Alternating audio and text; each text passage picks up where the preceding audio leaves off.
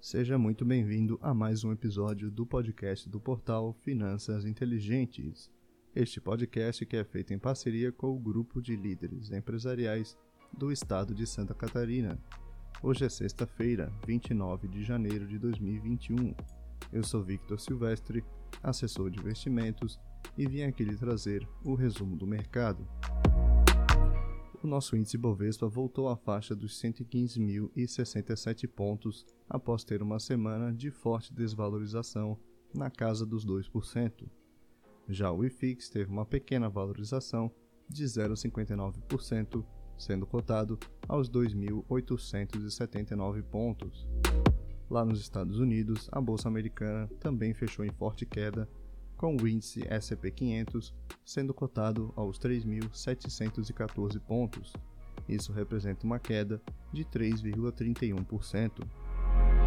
Já o dólar comercial se manteve estável em R$ 5,47, tendo uma desvalorização mínima de 0,16%. A maior alta da semana fica por conta das ações da Cielo, com uma forte valorização de 13,85%, os papéis estão cotados em R$ 4,11. Do outro lado da moeda, o papel que mais perdeu valor nesta semana foram das ações da Bradespar. Com 11,8% de desvalorização, os papéis estão cotados em R$ 62,51. Nas notícias do cenário interno, o Brasil superou a marca de um milhão de pessoas vacinadas contra o Covid-19 Apesar do otimismo com a vacina, cerca de 225 mil pessoas já perderam a vida pela doença somente no Brasil. O Brasil fechou 68 mil vagas de trabalho no mês de dezembro, porém o saldo líquido para 2020 ficou no campo positivo em 142.690 vagas. Este é o pior número registrado desde 2017. A Agência Nacional do Petróleo anunciou que a produção brasileira de petróleo bateu o recorde de 2,93 milhões de barris de petróleo em 2020, representando um crescimento de 5,5% com relação a 2019.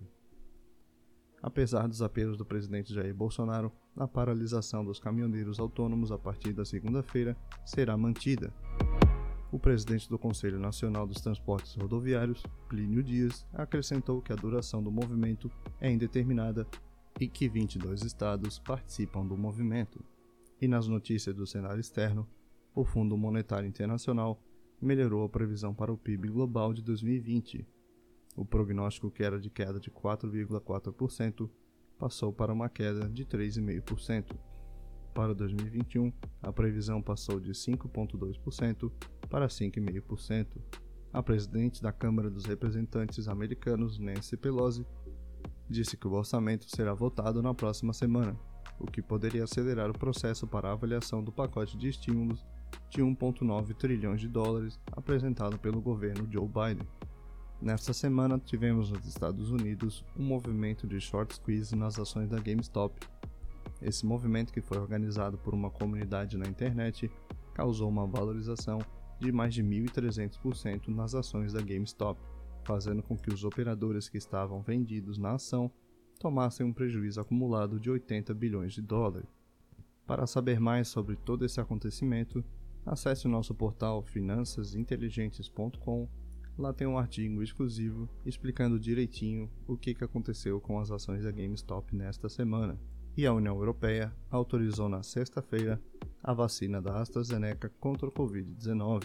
O bloco econômico espera poder começar a vacinação já na próxima semana. E no panorama para a semana que vem, teremos na segunda-feira o Boletim Focus do Banco Central, teremos na terça-feira a produção industrial consolidada para 2020 e teremos também o PMI industrial do bloco europeu. Esses foram os destaques para esta semana. Nos siga nas redes sociais no arroba Finanças Inteligentes. Me siga também no arroba o Victor Silvestre. Eu lhe desejo uma boa noite, um ótimo final de semana e a gente se vê no próximo episódio.